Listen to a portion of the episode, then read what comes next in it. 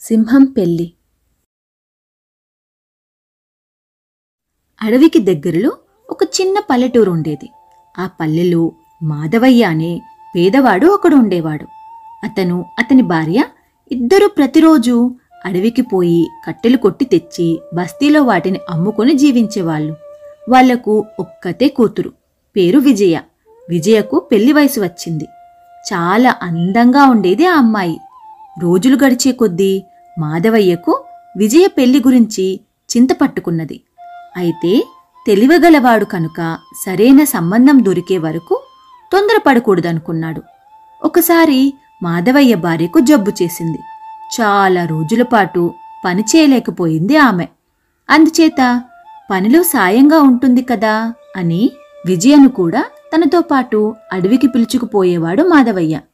ఒక రోజున అట్లా వాళ్ళిద్దరూ అడవిలో కట్టెలు కొడుతుండగా వాళ్ళ దగ్గరికి నడుచుకుంటూ వచ్చింది ఒక సింహం. దానిని చూసిన మాధవయ్య విజయలకు పై ప్రాణాలు పైనే పోయినట్లయింది. తప్పించుకుని పోయే మార్గం కనిపించనే లేదు. చావు తప్పదనిపించింది. కాళ్ళు నేలకు అతుక్కుపోయాయి.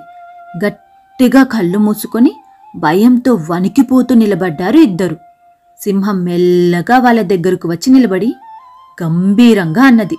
మాధవయ్య నీ కూతురు నాకు చాలా నచ్చింది. ఆమెనే పెళ్ళి చేసుకోవాలని కోరిక కలిగింది నాకు. కనుక నువ్విప్పుడు ఆమెను నాకిచ్చి పెళ్ళి చెయ్యి అని మాధవయ్యకు మతిపోయినట్లయింది. ఏమంటే ఏం ముంచుకొస్తుందో తెలీదు. అతని మెదడు చురుకుగా పనిచేసింది. ఎట్లాగైనా దీని బారి నుండి ఇప్పటికి తప్పించుకుంటే చాలనుకొని అతను మర్యాదగా నా భార్యతో ఆలోచించి చెప్తాను సింహం రాజా. నా కొంత సమయం ఇవ్వు అన్నాడు. సరే అయితే రేపు మళ్ళీ కలుస్తాను. ఆలోగా ఆలోచించండి. ఒకవేళ మీ అమ్మాయిని నాకిచ్చి పెళ్ళి చేయకపోతే నేను మిమ్మల్నిద్దరినే కాక మీ అమ్మాయిని కూడా చప్పరించేస్తాను. మరి చూసుకోండి అని ఎంచక్కా బెదిరించి వెళ్ళిపోయింది సింహం. అయినా మాధవయ్య సంతోషంగానే ఊపిరి పీల్చుకున్నాడు. మర్నాడు అసలు అడవికే వెళ్ళకపోతే సరి అనుకున్నాడు. అయితే మర్నాడు తెల్లవారి తలుపులు తెరిచే సమయానికి సింహం వాళ్ళ ఇంటి ముందుకొచ్చి నిలబడి ఉన్నది. మాధవయ్య కంగు తిన్నాడు. అది అంతగా గుర్తుపెట్టుకుని ఇంటికి వస్తుందనుకోలేదు అతను. ఇప్పుడేం చెయ్యాలి? చేసేదేమీ లేక అతను దాని లోనికి ఆహ్వానించి కూర్చోబెట్టి మర్యాదలు చేశాడు. మృగరాజా అమ్మాయిని నీకిచ్చి వివాహం జరపటానికి అంగీకరిస్తున్నాం. కాని పెళ్ళి మాత్రం మా ఆచారం ప్రకారం జరగాలి. ఇంకో రెండు షరతులకు గనుక నువ్వు అంగీకరిస్తే వెంటనే మీ ఇద్దరికీ పెళ్ళి జరిపిచ్చేస్తాం అన్నాడు. మీ ఆచారం ప్రకారమే పెళ్ళి జరపండి. ఆ షరతులేమిటో ముందుగా చెప్పండి అంది సింహం దర్పంగా. మరేమీ లేదు. అమ్మాయిని పెంచి పెద్దదాన్ని చేశాను కదా. నాకు చాలా డబ్బు ఖర్చయింది. అందుచేత ముందుగా నాకు కొంత డబ్బు దస్కమో ఇవ్వాలి నువ్వు అన్నాడు మాధవయ్య. ఓహోహో అదేమంత పెద్ద కోరిక? నా దగ్గరున్నంత బంగారం వేరే ఎవ్వరి దగ్గర లేదు. నువ్వు మోయలేనంత బంగారం తెచ్చిస్తాను చూడు అని తన గుహకు పరిగెత్తింది సింహం. బాటసారుల్ని చంపి తను కూడబెట్టిన ధనరాసుల్లోంచి కొంత బంగారాన్ని ఒక మూట నిండా నింపి పట్టుకొచ్చి మాధవయ్యకి ఇచ్చేసింది.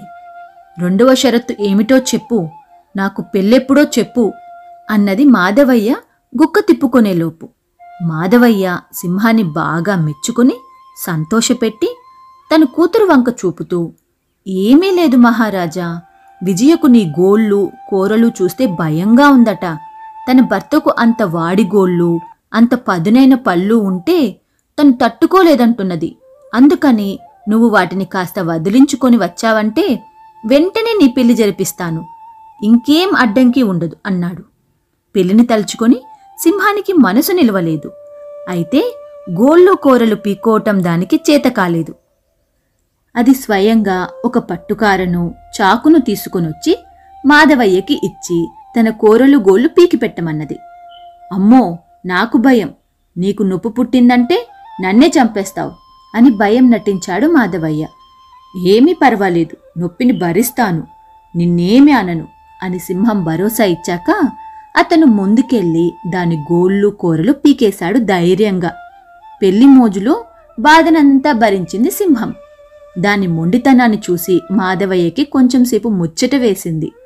పని అంతా అయిపోగాని అది ఊ ఇక కానివ్వండి త్వరగా పెళ్ళి జరిపించండి. ఆలస్యం చేశారంటే నేను సింహాన్ని నిరూపిస్తాను. ఆ పైన మీ ఇష్టం అని గర్జిస్తూ అందరినీ తొందరపెట్టింది. మా ఆచారం ప్రకారం పెళ్ళి కుమారుడికి ముందుగా భర్తతో పెళ్ళి జరుపుతాము అని మాధవయ్య అతని భార్య కూతురు ముగ్గురు మూడు కర్రలు పట్టుకొచ్చి సింహాన్ని ఎడాపెడా బాదారు. అది తిరగబడింది కానీ దానికిప్పుడు గోళ్ళు పళ్ళు లేవు కదా. అందుకని ఏమీ చేయలేకపోయింది. చివరికి ఆ దెబ్బలు భరించలేక అది అడవిలోకి పారిపోయింది. అటుపైన సింహమిచ్చిన బంగారంతో ఒక పెద్ద వ్యాపారం ప్రారంభించింది విజయ. వాళ్ళ దుకాణానికి మృగరాజ అండ్ కో అని పేరెందుకు పెట్టారో ఎవ్వరికీ తెలియలేదు. మనకి తప్ప